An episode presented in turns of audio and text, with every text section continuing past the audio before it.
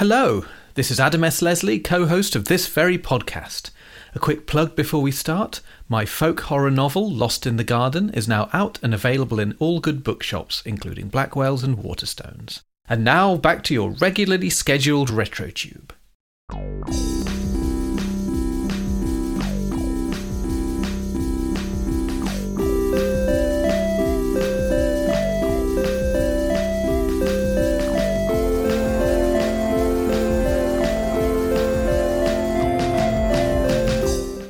Welcome to RetroTube. It's not the only Archive TV podcast, but it's certainly this Archive TV podcast.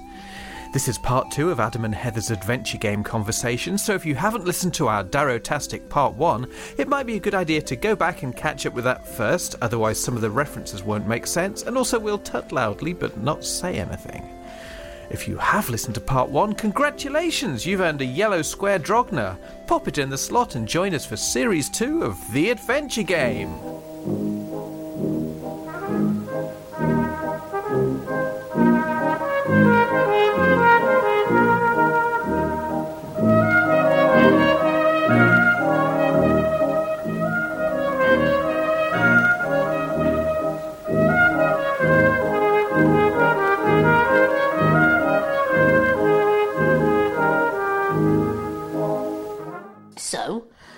Then we went on to the second episode, and I had seen who was going to be in this episode before Yes. I watched it. And so, naturally, I was very, very excited. Because one of the people who was in the little team was Graham Garden Yeah. from the Goodies. I knew you would. I knew you'd appreciate. ah, I love Graham Garden. I love Graham Garden so much. Like, seriously, can we talk about how much I love Graham Garden? Let's talk about how like, much the you next like half Graham hour, Garden. please. You like you like Graham and you like Tim. What, what were your thoughts on Bill though? Do you like Bill? I never met Bill. I never got to know Bill. yeah. But I did kind of get to know Tim and Graham a little bit over the course of a few months, and they are. Tim was, uh, but Graham still is, just a lovely, lovely pair of chaps. And there's just nothing I don't love about them. Like, they're really funny still, and like naturally funny, not sort of because you do get a lot of comedians or comedy actors and you know writers who are funny on screen or funny on stage. And then they're Jerry Lewis. they're just so morose and douchey. And tim and graham are not like that at all. They're just completely lovely and really engaging and they all they are always happy to see you and uh, just love just love them graham garden one of the nicest people in the whole wide world He comes across as really nice in this, doesn't he? He's very quiet. he really does but just very laid back, very softly spoken. He always seems quite happy. Yeah, I just love him. I love him a lot. Um, he is not a secret scouser. However, he is a secret Prestonian. Okay, huh? Yes, he grew up, and this, this is one of the conversations I had with him. He was born in Scotland, um, so he's a secret Scotsman. And when he was small, they moved to Preston, which is not too far from where I used to live. And in fact, spent most of my working life in Preston. So I said to him, I know that you're originally from Scotland, but I did read that you grew up in Preston. And I'm from Preston too. Whereabouts did you grow up? And he said that he grew up in a place called Broughton, which is a really nice. Um, it's kind of like north of Preston, and it's lots of beautiful countryside right on the edge of the Ribble Valley. Lovely, lovely place. And I said, "Oh, I used to work in Broughton." He said, "Did you?" I said, "Yeah." I said it was well, it was just outside of Broughton. It was um, it was a vet lab in Barton. He said, "Oh, right there you go." I said, "I said, yeah, it was uh, it was really glamorous." I had to type postmortems on cows, and he went, "What?" And I went, "Yeah, um, I can't really tell you much more than that, apart from the fact that I did learn how to type the word diarrhea." and he absolutely cracked up laughing, and he said, "Well." That's certainly something to put on your CVs. and I went, yeah. And, and he said, so, the famous Prestonians, Nick Park, me, and you. And I was like, well, certainly you and Nick Park. It's a very, a very nice trio of people. Well, you know, Preston's Nick a good Park place. seems really lovely. Is he? He seems well, I mean, it. He invented Shaun the Sheep. Yeah, so he's he, he's, must he also be. seems like a very kind of genteel, softly spoken, affable kind of chap. Hello and welcome to Adventure Game. Well, today's visitors are just arriving here at the studio. There's uh, Nicholas Hammond, the maestro of the Magic Cube, the well-known goody and star whose turn it is to be challenged, Graham Garden, and the Play School star presenter, actress and part-time potterer, Carol Chell.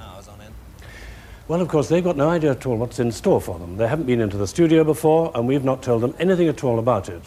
All they do know is they're going on a journey across time and space to Arg, a little known planet on the far side of the galaxy, inhabited by a race of dragons. When they said Nicholas Hammond, Hmm.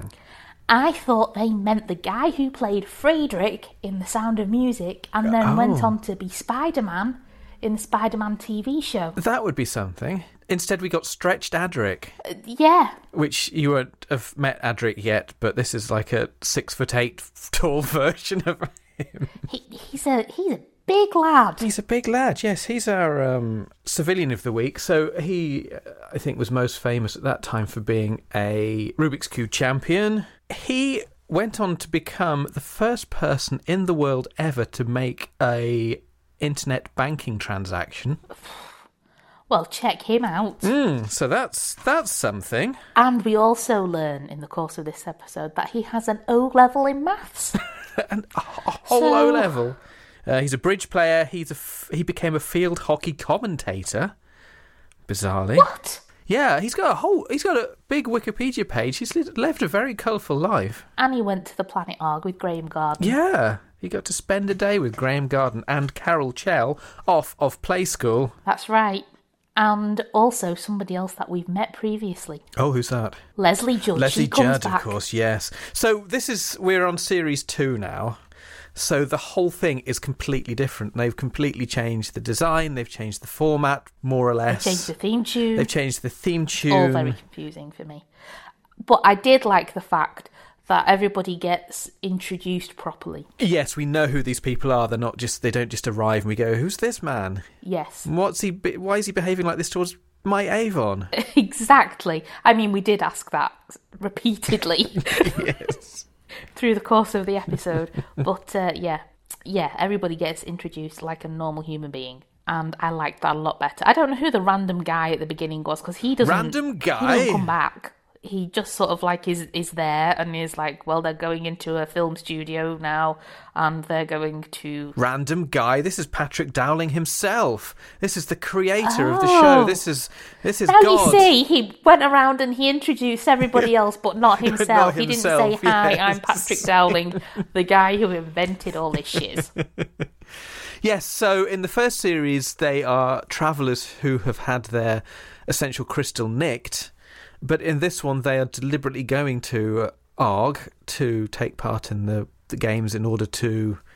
Uh, um, I don't know actually. I don't know why they're going. Do they win a crystal? I know they do in the later series. The, the aim is to win crystals.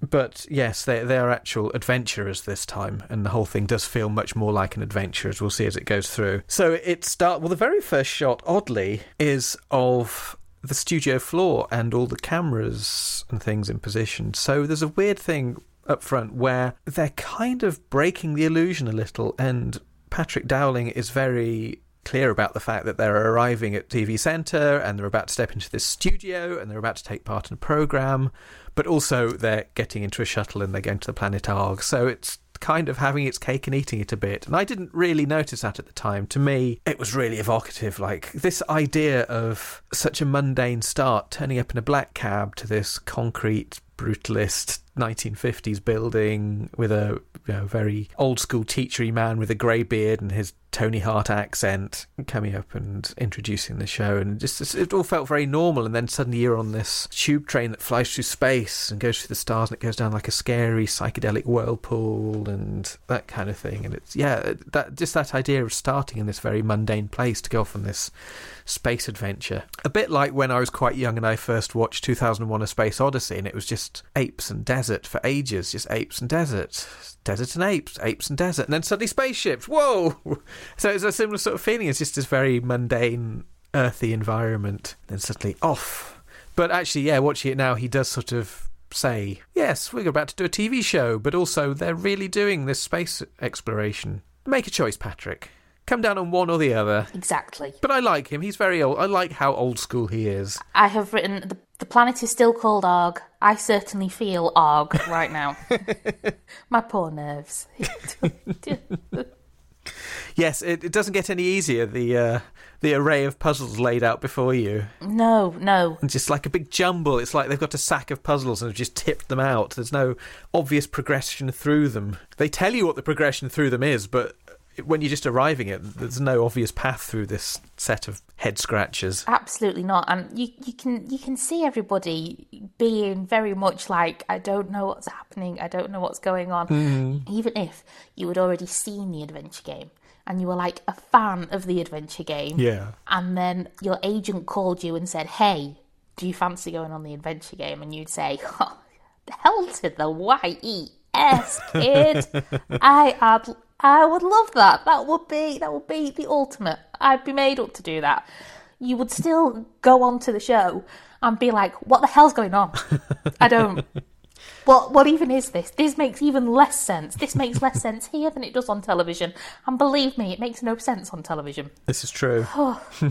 I'm having a panic attack just thinking about it. Well, I think this series two is my favourite of all four series. This came out in 1982, so I'd have been right the right sort of age. So I would have been seven, I think.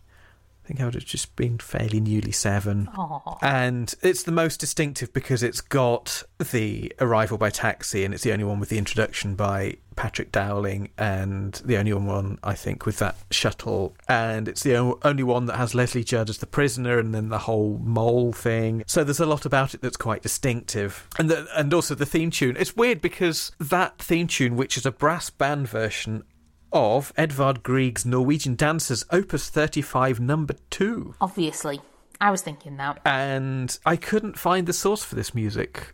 Uh, possibly the Gus band, GUS band, which is a brass band.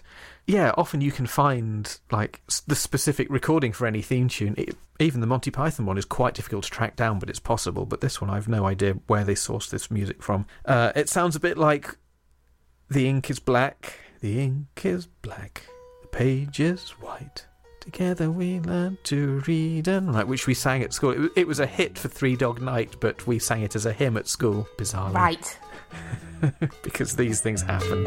The ink is black, the page is white.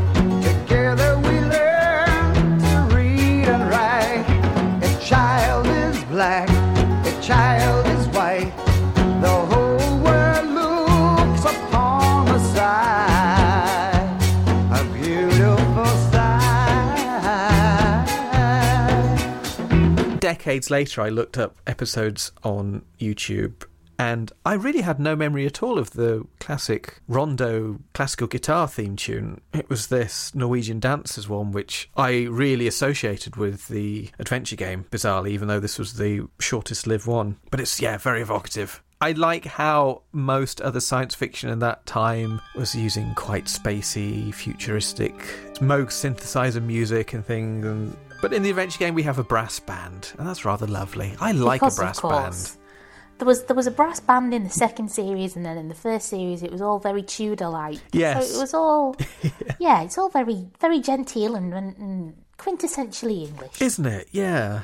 And we also meet Rangdo, who is Uncle. He's the leader of the Argonds. In the first series, he when he appeared as a human, although we didn't see that in the episode we watched, he's played by Ian Messiter, creator of Just a Minute. He appears as an actor in the adventure game. oh, I didn't know that. That's good info. But in future series, including this one, he's played by an Aspidistra. Well, why not? A very, very angry and irritable and grumpy Aspidistra who shakes and growls if you touch him or go near him. Ah, yeah, like me. Yeah. And he appears to just, in this series, go rawr. You okay, Uncle?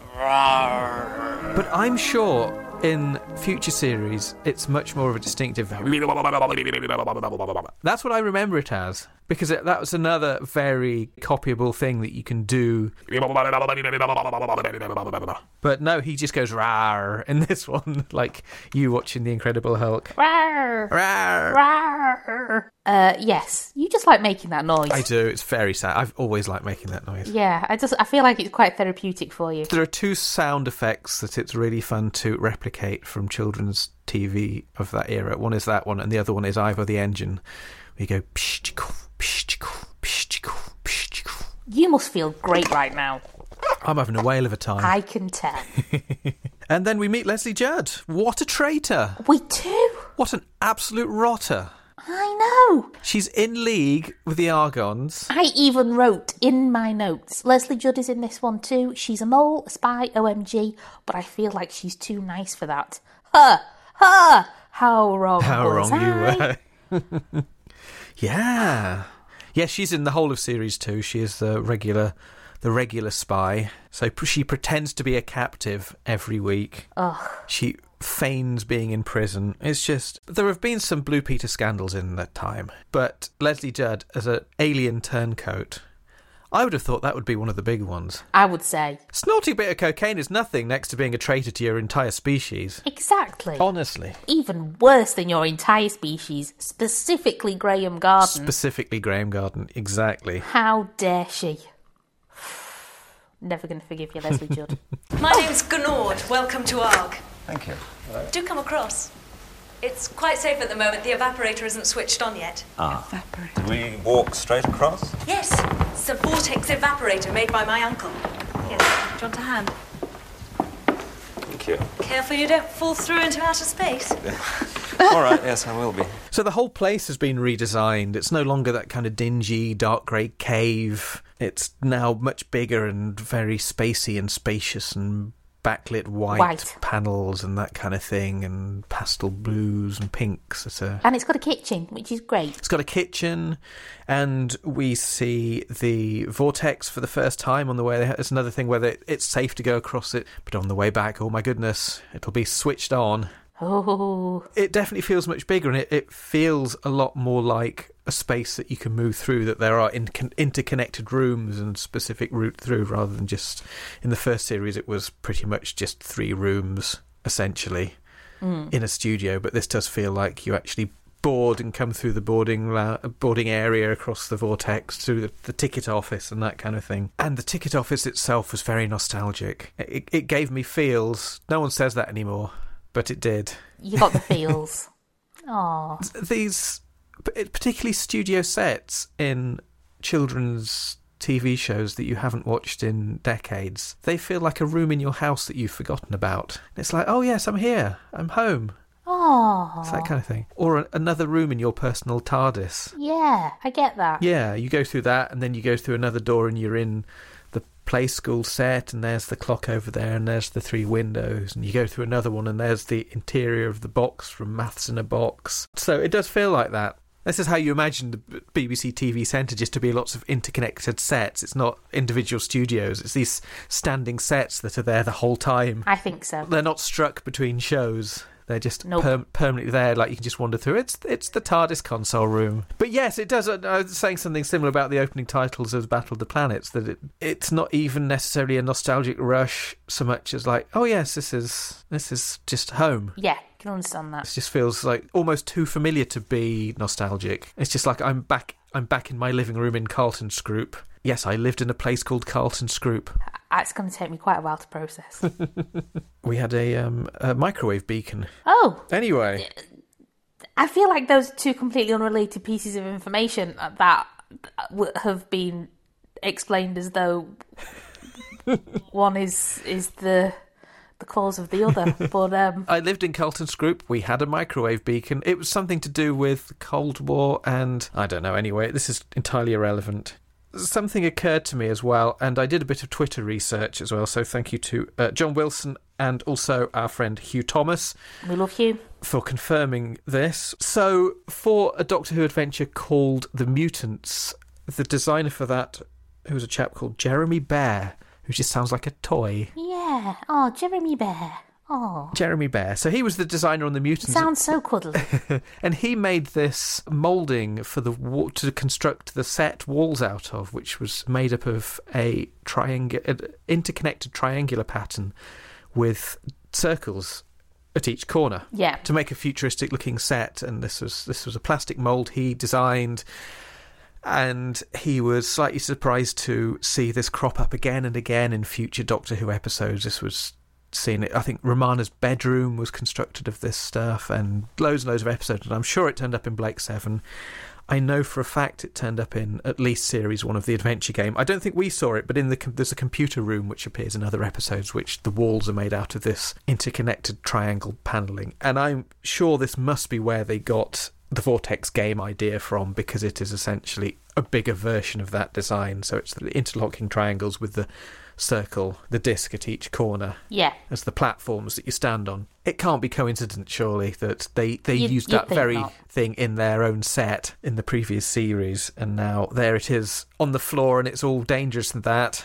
Yes. It was probably Patrick Dowling found a piece of this wall, went, hmm, I have an idea. I can nick that. So I really like the set. I like this one a lot more. This one feels more like an adventure as well. So not just the journey of them going, actually seeing them go through space and going through the whirlpool and arriving on the planet Arg, but also just that there are multiple rooms for them to go through, and it does feel like a linear space to move through. So it feels like that it is actually an adventure. Yes, it does. Leslie Judd, as we've discussed, is the spy, and she She's a very naughty girl. she is. And at one point, she locks Graham Garden into a tunnel, and he has to navigate his way through this black tunnel that has no light, and his torch has gone off, and there are cobwebs, and there are scary, laughy kind of noises. He's well for it. he had such a strop when he came out, and it was the cutest thing I've ever seen. It's about as cute as when you go mad.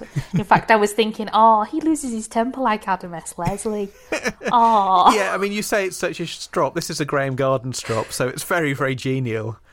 it's so genial. I think he may. He, may have says- frowned He does slightly. say at the end, "I don't like this game anymore." And I Yes, he does, he doesn't may he? fold his arms. he, he may be trying not to cry. he was his quite bottom lips were blatantly wobbling. trying not to cry. I don't like this I game mean- anymore. It's Graham Scott. Look, have a look, have a look. Don't go. There's something. Oh, look, see. Have a look, see. Oh, there you are, madam and sirs. If you'd like to step through here into the library. But where's Graham? If you'd like to pass, pardon? Where's Graham? Pardon? Graham! Oh, get his trumpet! Where's Graham? If you'd like to May well be.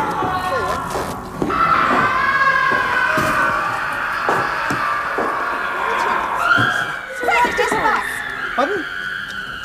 Oh, madam, you're so kind. Thank you very much. Just before you go, Hang on, hang on, look. You let me down. just don't go a minute because you might need this. There's a Hello. Hello. How did you come through?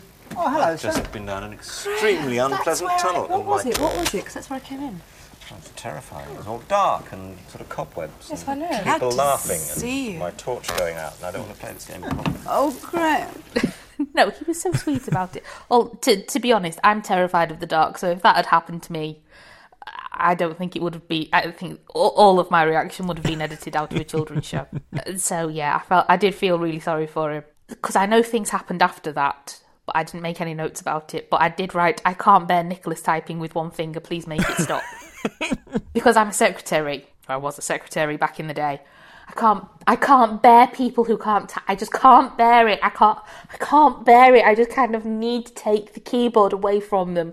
Just, just, just stop it. Just use both of your hands. Just, just let somebody else do it. Just, Yeah, just it was a bit painful, stop. wasn't it? Just stop. And and Carol did it later on as well. And I was like, oh my god, there's more one hand typing. I can't. I can't take this anymore. As if things haven't gone bad enough. Oh. Christopher Leaver, I think, is particularly good in this. I think he's really nailed the character. He's a lot more eccentric and a lot more confident, and he owns the space, possibly because he's taken over from Moira Stuart as the central Argond. I really liked him in this. Oh, hello, madam. Hello, sirs. I see you made it. Uh, oh, you've discovered the messages. Oh, good. Did you find anything useful, sir? Uh, possibly. Pardon? Possibly uh, this might be the So- message. Sorry, sir? You're a little hard of hearing. Pardon, sir? I said, mm, this might be the message Richard of York gave battle. In vain, I believe, sir. That's right. Yes. The colour of the rainbow. Colours of the rainbow. He's. Sir, but I'm sorry. It's totally my fault. I forgot to include the one you need. it's uh, Alison C. Mahone, MD. I believe that's you, sir. No. Pardon? Which is in fact an anagram of my name, which is Nicholas Hammond. I think there's really only two of them in this. Is it just him and Charmian? Yeah. Who's a little bit passive aggressive at times. Just um, hoping to free Leslie. You're not having a lot of luck, are you? They keep spitting them. Why are you putting so many in? Have you got some spelling? Only one, perhaps, is. uh, Oh, well, we 60. don't know. says a 16 drachma piece. You might find it easier if you press the button. And I like that he decides that if ever anybody asks him a question, he'll fall Yes. asleep. I've certainly made a note of that trick. It's a good policy. Ah, I like that. But yeah, I think he's really, really good in this. He's especially good. He- He wasn't quite there in the first series, but he's just leaping off the screen. So where are you, Christopher? Come back to our screens. Yes, come on, Chris. Going back to Nicholas's dodgy one finger typing, I would like to give a shout out to the stroppy computer at this point. How are you? I am not at liberty to divulge that information at this time, Nicholas. yeah, that's right, Nicholas. Stop asking personal questions. Yeah, they're on their BBC Model B computer. We had one in our school. A lot of schools would have had those. So that seemed very futuristic, having a game show where they could actually communicate with a computer. I know, I know. I liked, I really liked that, and I did like how computer It's like, was. wow, we're, we're at the cutting edge here. To be honest, it still seems quite futuristic having that kind of level of computer. She kind of needed to know more about computers to use them back then. Like any old idiot can use computer these days. Yeah, they weren't so user friendly. Yes, other children's game shows, they had Gunge, they had running around and screaming. This one has electromagnets and a computer. Yep, that's right. It's it's the game show for us. This is a game show for the awkward, quiet children. I like that kind of magical idea that expired passwords still have a little bit of energy. So if you say them loudly enough, they could still work. yes, I liked that. Mhm. And they, they all tried to say it at the same time, but they really didn't. They totally didn't even attempt it. Like, one of them had finished saying it by the time another one had started, and it was all a bit of a train wreck. but still, it worked. The door It worked. opened. That's the main thing. Hippo! Hippo! Hippo! Massive. Did you, did you say something, sir? Look at that. Shall we go through? Ladies Would you, would you like to... Uh... Right. It's quite safe, is it? I don't know how any of them figure out figuring out any of these things. It is basically the only thing that I keep writing, except for my rant. OMG!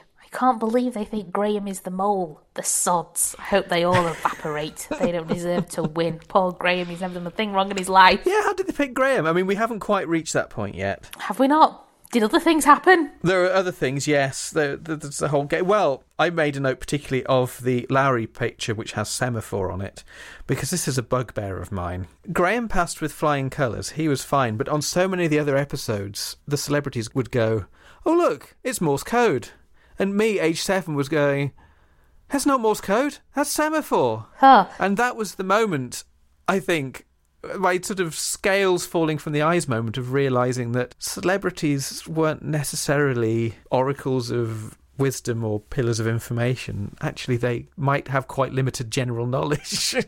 they might know fewer things than a seven year old at times. They do the semaphore thing. Um, they. I don't. I don't even really remember what happens with that because it baffled me all so much. I- Yeah. I, have very little memory of it, so you're gonna have to re-explain it, It to does me. blur into one. Tell it to me like I'm five. The bit with the water displacement trick where they have to get some water to go down Christopher Leaver's ear trumpet in order to make an artificial plant grow, but they have to use water displacement, so they have to put a balloon into a small hole, inflate the balloon, and get the water to go up there. That was, yeah, I really remember that. That was one that, that stuck in my mind quite. I never thought I'd see Graham Garden blowing up a balloon on national television, but here we are. Yeah. I mean, I, I've seen pretty much every. I have seen every episode of The Goodies several times. I've seen Graham Garden do some very strange things, and I never thought that blowing up a balloon on national television into a cylinder of water would be the weirdest thing. But here we are. Hmm. And also having to stand on scales in order to make the tube go down so they could press the button at the bottom of the tube. I really remember that one as well. Wow, so you really do remember this episode very well. I, yeah, this series in particular, like uh, I've seen bits of series three and four, and some of it rings a bell, but this one, there's just something about the games. Maybe it was the age I was at, something quite almost sort of mythic or elemental or something about those particular games of having to do water displacement and get the tube to go down because of the standing on the scales, and uh, the Richard of York gave battle in vain on the wall yes. and t- today's password and all those things they're really glued to my memory it's like oh yes and then you've got to do that and then she's in that room and, and then uh, yes the Drogna game as well on the floor so much of it i remember Trying to figure out what would have been the thing that made it stick in your mind so much. Probably Lesley Judd's treachery. i think it's just so so much unlike anything else and it was so tailored to fit a child's imagination like i say rather than just throwing noise and color at children and saying just put them in front of the telly and they'll just watch this or on the other end of the scale being a bit like blue peter and blue peter was very good but it's it could be a little bit worthy it's like right we're going to tell you some things that you really ought to know. But this felt right. It felt like the producers had really got it bang on that they knew exactly what children like us would what would grab our imaginations what would really fire even the sort of games that uh, were a little bit sciencey a little bit physicsy. There was a, a bit of an educational value to them. You weren't taking away specifics necessarily but you were learning about water displacement and adding weights together and all that kind of thing. And so I've mentioned my friend Peter a few times during this that uh, we were both quite keen on the adventure game. So I sent him a, a message earlier today to ask him if he had any lingering thoughts and feelings around it, just to get like a, a third party contemporary review on the adventure game. Did he say it, it didn't work? It would have been better if it was Captain Kirk. yes, he said, "What adventure game? Never heard of it, mate. All right, mate, never heard of it. Shut up. Get a life, mate." He said. No, he didn't. Wow. he doesn't even talk like that. I've never even met Peter, but I can't imagine for one second from what I do know of him that he would ever say anything along those lines. He doesn't even talk like that. I bet he doesn't. He said, I like how seriously they took their world, how uncompromising they were. If the vortex got you, the vortex got you. I think that, that helped it to feel real. Yes. Uh, he also said, For me, feeling a bit alienated from the world of normal, sensible adults and the world of pop stroke celebrity culture. Because Peter, uh, probably even more so than me, had no interest in pop and he didn't know who any of the pop stars were, who any of the film stars were, any of that kind of stuff. He said, It felt satisfying to see the representatives of these worlds at the mercy of this delightful, abstract fantasy world of puzzles, mazes, and inscrutable games, with its own celebrities such as the Red Salamander, who I think is series three or four. We didn't meet the Red Salamander, but he's he's a champion who so he's a celebrity on the world of Arg. Uh, I guess the abstraction and puzzles appealed in a similar way to the Phantom Tollbooth. Which I don't know if you know the Phantom Tollbooth, but that's something that appealed to me a, a lot as a child as well. It, making mathematics and words into this strange, dreamlike game. It means nothing to me, Vienna. That's um, it's like one of the, the cornerstones of American literature for children. It seemed to put the priorities right. I never understood why space wasn't always first in the news. Yeah. So yeah, I think the interesting point that Peter's making is it, that it's not it's not the adult world, but it also it's not the regular children's world. It kind of falls between the two. Those of us who aren't into Madonna and going to discos and that kind of thing, we would have been a bit young for that anyway. But yeah, th- have that in, sort of interest in the pop culture, top of the pops world. This is our this is our slice of Not that there's anything at all wrong in Madonna or discos. No, not at all. or even at the same time. No, everyone has their own interests, though, and there's those of us in between that sort of fell through the cracks that were neither part of the boring grown up six o'clock news adult world nor the being interested in Madonna world. So this was this felt like it was for us. It felt like Madonna's who. getting right back in right now. No, no, no, she's Madonna's fine. I'm only teasing. I'm only teasing. Yeah, this felt like this. This was for us, and it was by adults who got us. It, they understood what our interests were and what what would appeal to me, or appeal to us. Yeah, definitely, definitely. Because the fortunately, not all not all children are of the Tiswas Brigade. That's it. Yes, it was. It was sort of like the anti Tiswas. Banned in our house, Tiswas. Banned in our house. Tisn't it was? Yeah. So, if this program was rebooted today, I asked you to have a think about who you think might have been brought on as guests. I don't know. You see, because I, you see, if it was brought back, I just don't. I think it's too much of its time. It wouldn't. It wouldn't be identical, but I think they could. I think it would probably be sort of, you know, similar people who you'd see all the time on the television anyway. So you'd probably have, you probably wouldn't have anybody quite as high profile as Ant and Dec, but you'd probably have Dick and Dom. They would definitely be on it. See, I I don't know. You see, I think they tend not to have people from the zanier end of things. They tend to be more like Professor Heinz Wolff and Richard Stilgoe and Derek Griffiths. So the, perhaps the more I bet Giles Brandreth would still have a go.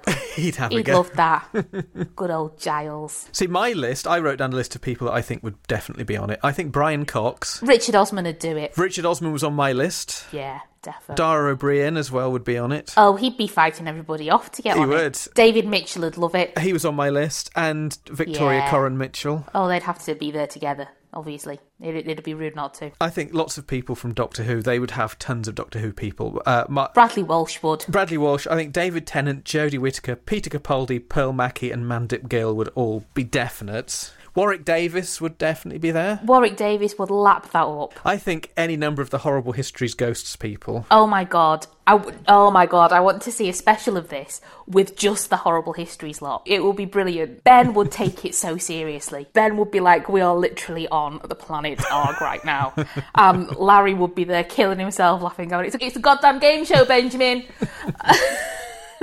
oh my god, I'd love it. And Jim would just like be making everybody lunch. It'd be, oh, it'd be great. And then Martha and Simon would be giggling in the background. And, oh, I just love it. I just love it. Can we have this, please? I think they would have Nadiya Hussain. I think they would get Derren Brown. Rob Brydon would do it. They would have Lando Norris, I think, and they would somehow swing Mark Hamill. No one would quite know how, but he'd turn up on it, and everyone would go, it, "It's Mark Hamill. What's he doing on this?" Yeah, Mark Hamill would randomly. Warwick Davis. Well, because Warwick Davis is going on, he'd get Mark Hamill. Of course, yes, because they're friends. So yeah, that's that's my list. That's a way better list than mine. I just couldn't think of anybody because I was I was too busy being like, what's going on?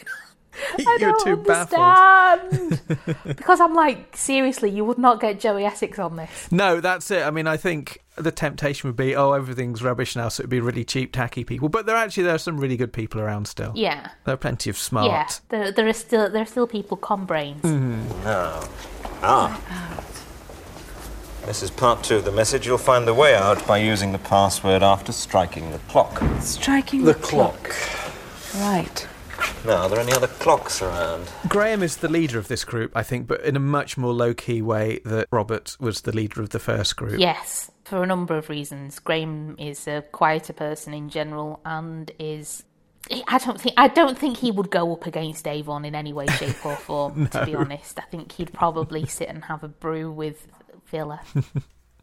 I think normally it would basically default to the male celebrity being the natural leader of the group. Yeah. I don't think it would be that way now, but back in the early 80s, essentially, in most of these, the male celebrity is just by default the one who's leading things. Mm. So even if they are very low stress and low energy, like Graeme Garden is, just the other two look to him like, you're the leader, you're the man, you're the famous one, You're the chap, you make the decisions. you're top of the pile here. And Graeme's like, "Oh God, no! This isn't. This is this is not how I do it." yes.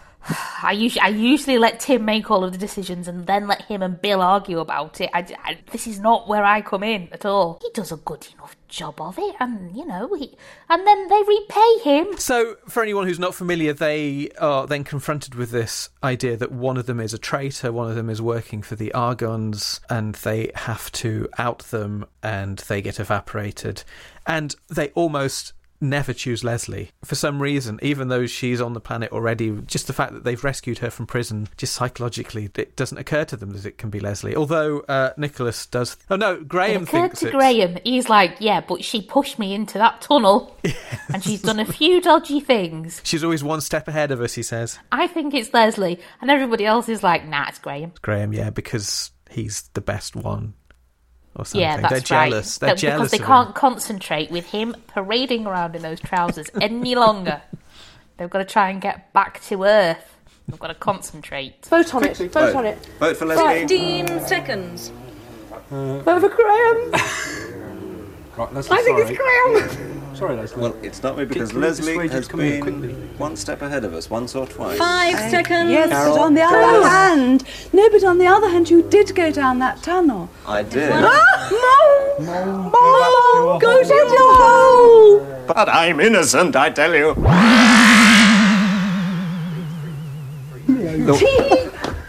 It's you. You evaporated one of your friends. It was. And you can't evaporate me because I'm the mole. Oh! And I've had to own up now. But my fun's not over yet. I'll see you again shortly. Sure Yes, I'm afraid Lesley's been trying to delay you, but if you take everything you've found and follow me, you can carry on. Nick, we've done a terrible thing. Come on, you haven't much time before the vortex goes. The what? Yeah, so they out Graeme as the the traitor. He gets evaporated. He gets evaporated, but not properly big time evaporated. Like he doesn't die. He's just elsewhere in the in the complex, and then Lesley immediately goes suckers. She And does. She, and reveals she's that she away. was she the mole. It's the funniest thing she's ever heard. And they're all like, "Oh my god, we betrayed Graeme," and Graeme's probably out there shaking his fist. When I realised it was about to be the mole game, I was starting to get the adrenaline and the butterflies. Were you? Yeah, it's like, oh, this is it's starting to get Oh. serious now. And this, I think, also makes it feel like more of an adventure than the first series. That it does have plot progression. It has these kind of climaxes of like this. Oh, it's starting to actually yeah. get serious. And there's a bit earlier on where the gang is split up and Graeme goes off down the black hole and that kind of thing. And, and then, but we're heading inexorably towards the vortex game at the end. And, it was, and in a way, I think a, a lot of the time spent viewing this as a child, you're essentially sitting through it. It's all legwork just to get to the vortex game, to get to the best bit. It's like just basically eating your meal in order to get to the pudding. Yes, very much like that. It's the hard work. It's the chore. Yes, it's the vegetables. So they they are they seem a little bit adrift without Graeme. So even though he's very very low key, he still has that leader role. So Nicholas and Carol, Carol just gets increasingly panicky as things go along. She really starts to. She can't handle it. She just can't stand it. She's buying into this. Yeah, I'll give her that. She's well, she's really buying into it. She's she's like, I am going to be evaporated by the vortex. She's not thinking, oh, there's going to be a buzzy kind show. of noise, and then I'll have to go and stand in front of a green screen. yeah There's not, there's none of that going on. She's yeah. hundred percent bought herself into it, and she feels like she's and she she panics when they have to sort of pay the fare to get Yes. back into the shuttle because she isn't sure if they've got enough money. He's like, you, "You're still in the studio, Carol. It's fine." If this was a film, she'd be the character who eventually just has a complete meltdown. oh, she would be. I did feel like her stews probably weren't sensible enough for all of the leaping about that she had to do over the mosaics. No, they, they were quite. Um, they were good for bursting balloons, but that was about it. Yes. I actually did make notes of footwear more than I expected to Really? now that I'm thinking about it because I made a note about Graeme in the balloon bursting bit. He can't burst balloons in those sensible loafers. In fact, I have some exactly the same but in brown. and then in the, the first in the first episode that we watched, I made the note that it's a bit like the Crystal Maze. Avon doesn't know what a cross is. Those Cuban heels are pretty spectacular, though. Oh yeah, he's wearing Cuban heels, isn't he? He's wearing Cuban heels. I mean, like nobody wore them after 1964, I don't think, but he's there rocking them stolidly, like he doesn't even care anymore. They do an actual adventure game, like a text computer text adventure game on their BBC Model They B do. computer. Yes. They win some crystals, so we have a little call forward to the crystal maze. The crystals are very, very pretty. They are so pretty. And I think they're trying to make a, a joke out of the fact that they're pure glass, Yeah. and it's a bit of a, oh, a bit of a naff cheap prize. But actually, they're so pretty that no, actually, they are they are really nice. It's a lovely prize. I don't think I don't think anybody would be upset about them. They're a lot smaller than I remember, unless the later ones were bigger, or I'm just thinking of the crystal maze ones, which are about the size of a small apple. But these were about the size of a chestnut. Then it was time for the vortex game, the bit, the moment we've all been bum, waiting for. Um, they get reunited with Graeme for a moment. Graeme is peeved. He's peeved. It's the awkward moment where they weren't expecting that they would again have to come face to face with Graeme. and he says, and I I did transcribe this. Shame on you, Lesley. and he gives her such a little cheeky look. I have been the recipient of that look, and I am telling you that Lesley would have swooned. it's a very swoon-worthy look. He's Nice. a very very sweet man. He seems. I don't think he could properly get grumpy about anything. I think tut tut tut shame on you, Lesley is, uh, furious is as he probably as close as he gets. Yeah, so what did you think to the vortex game? Uh, well, I found it nerve wracking, Good. to be honest. I was like, because the lady whose name I can't remember, she she went across the thing and it was fine, and I was like, well, this is a bit of a silly game. Phew. And then you found out that they can't see. The human people can't see the vortex. Oh my god. Then it was fraught. For anyone who hasn't seen this, and there will be some listeners like my sister Emily, hello, who always listens to this, but won't have, Oh, hello, won't- Emily. but won't have seen it. It's a it's a large board of interlocking triangles, and they step onto a, a space, and then the vortex steps onto a space, but they can't see the vortex, and if they move into the same space as the vortex. They get vaporized. So the vortex is controlled by the Argonds and by Graeme. And because they can't see it, it's essentially random. There's no real strategy they can use effectively because they've no idea whether they're, they're about to step onto the vortex. The only rule is that the vortex cannot get them. They have to stand on it. They have to move onto it. It can't move onto their square. Right, I didn't know about that rule. Yeah, I think they didn't explain it on this one, but they on other episodes they have explained that rule. Ah. So they have to actually be the one to actively move onto its space in order to lose. And if they step onto it, there's an effect, and they uh, evaporate. Got one. They do evaporate. Yeah. The upside of Graeme being vaporized as the mole earlier on and then reappearing later is that he doesn't have to do the vortex game. That's true. So that he actually survives to get onto the uh, shuttle at the end. He gets to zoom off in the right. shuttle, and Nicholas and Carol have to walk home. And that is also very evocative, that idea. There's a signpost that says Arg There one way and the Earth the other way.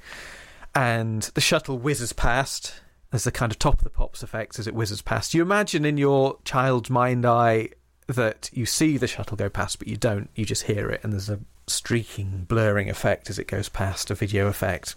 Yeah. Uh, but it's going too fast to pick them up, and they're very cold out in space. So, oh well, we better walk. Hopefully, somebody will pick us up on the way back, and they have to forlornly set off back to Earth. And there's a, I think this happens a lot with children watching this sort of thing on TV. That there is a there's a midway suspension of disbelief in that we know it's not real. What? We know that this is all being filmed in a studio somewhere. Well, yes, they do say it's all being filmed in a studio somewhere. That also happens to be on another planet. You know it's not really taking place, but you're not thinking about it being in a studio. You're in that nice midpoint where it's it's not even like Star Wars where you you're properly suspended disbelief and you're watching a real thing happening and that's full suspension of disbelief that you know it's just a film but you're really in it. This is kind of a midway thing where it's so obviously a game show in a studio but you're really buying into in quite a pure way buying into the fact that we're now on this planet but we're not really but we are. Yeah. It's difficult to explain because I think there's so much baggage comes with being an adult and just being aware of the fact that they're in a studio and they've arrived at TV Centre in a taxi and all that. No, I I- no, I, I do get it. I, I do get it very much because I kind of feel the same way. But we all know how ridiculous my of disbelief is. I think we can, as an adult, suspend disbelief fully for fiction, for a film or a book or a TV drama. Yeah. But this kind of game show, it's harder to do it to that degree. Yeah, but it is easier because there is a very vague plot or Yeah. angle, I think. Kind of like how you feel when you play Cluedo. You know it's just a game, but for the however long it is that you're playing it, god damn it, you're in a big mansion, somebody's killed Dr. Black, and you just hope it isn't you. Yes, that's a good way of putting it. I like that. Yeah. Race you to the crystals. Right. One each. Great. Well, I think I'll get changed.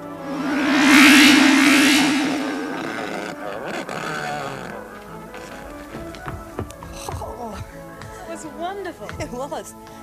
Oh, bet they're cold out there tonight. Oh, don't worry. Someone's going to come along and give them a lift. Oh, Nick, you as well? Yes, yes, I Oh. walked into it. Dear. We'll have to try and hitch a lift, I think. Yes. Quick! Graeme.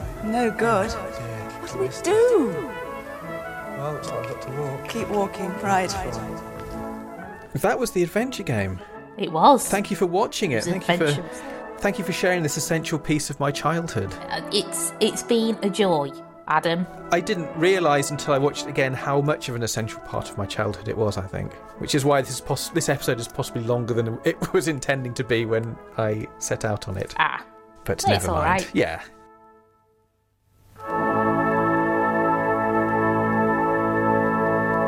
So, did you have a favourite character? Um, yeah, I liked the.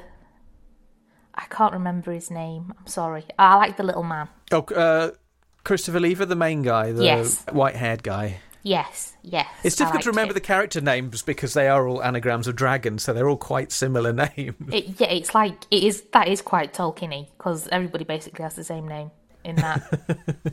I think we all know that uh, he's not a character, but probably Robert Malos caused us both stress. oh, he caused us such a lot of stress. And he caused Avon quite a bit of stress as well. To be fair, I think we were stressed out on Avon's behalf.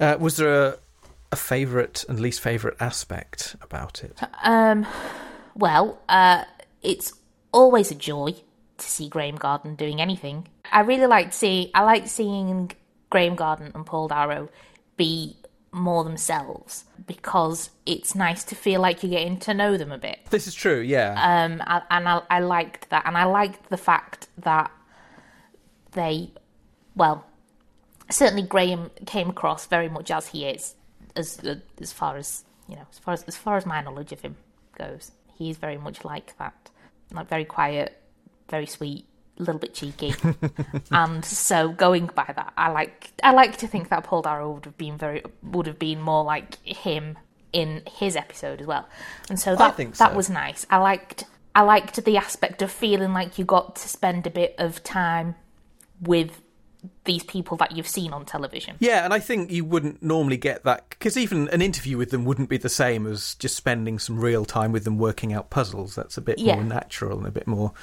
getting to see them actually Just be who they are. be themselves. Yeah. because you can't while you're trying to solve those kinds of puzzles you cannot keep up a character you have to no. nobody's got the brain power for that nobody Yeah. nobody the thing i didn't like were the just who the hell thought these things up Patrick Dowling. I told you already. Yes but why did he ne- why did he feel that it necessitated somebody making their own electromagnet i'm never going to be over the electromagnet i'm never going to be over it you won't, will you?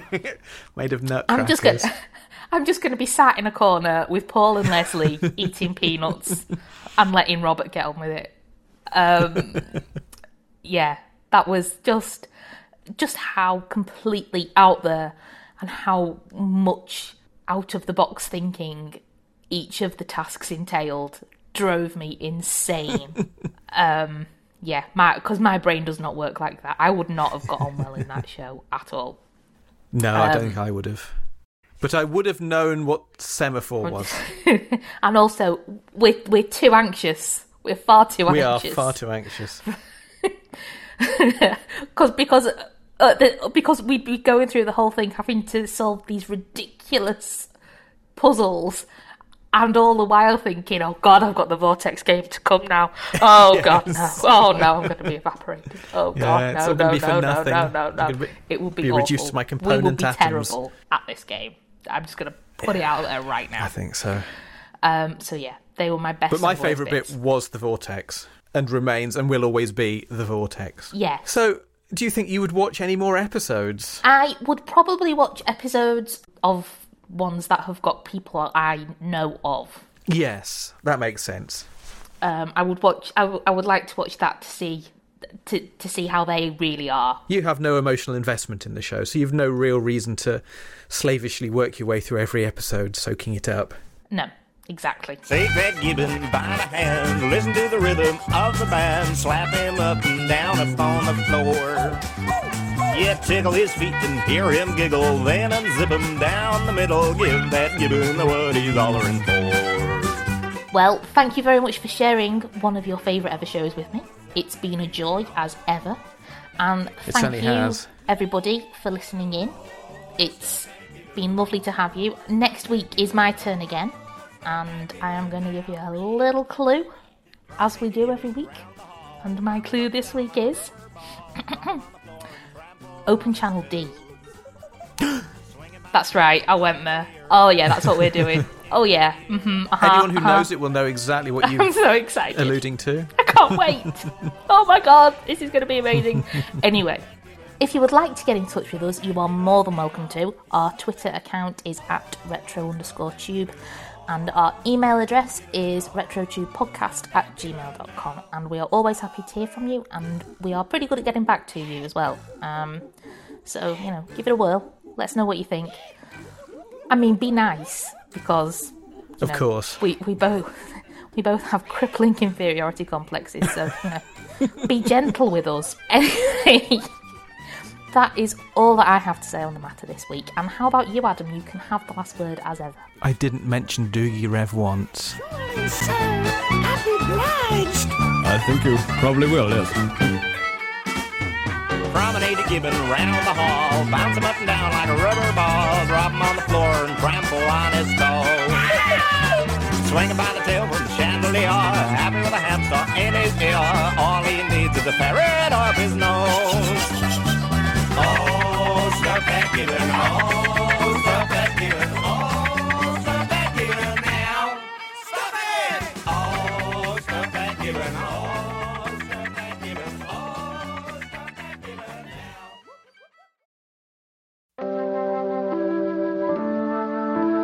This is Adam S. Leslie, co host of this very podcast. My folk horror novel, Lost in the Garden, is now out and available in all good bookshops, including Blackwell's and Waterstones. Don't talk to strangers, don't play on the farm, and don't go to Almonby. Heather's on off boyfriend Stephen has gone to the mysterious village of Almonby. He went for two weeks, and no one has seen him in six months. The only trace of him which remains is his voice, distantly calling for help, drifting across the fizz of shortwave radio. With a couple of friends in tow, Heather sets off through a warped, distended version of the English countryside, baking in perpetual summer, to track Stephen down and to find out for herself why everyone says, don't go to Almonby.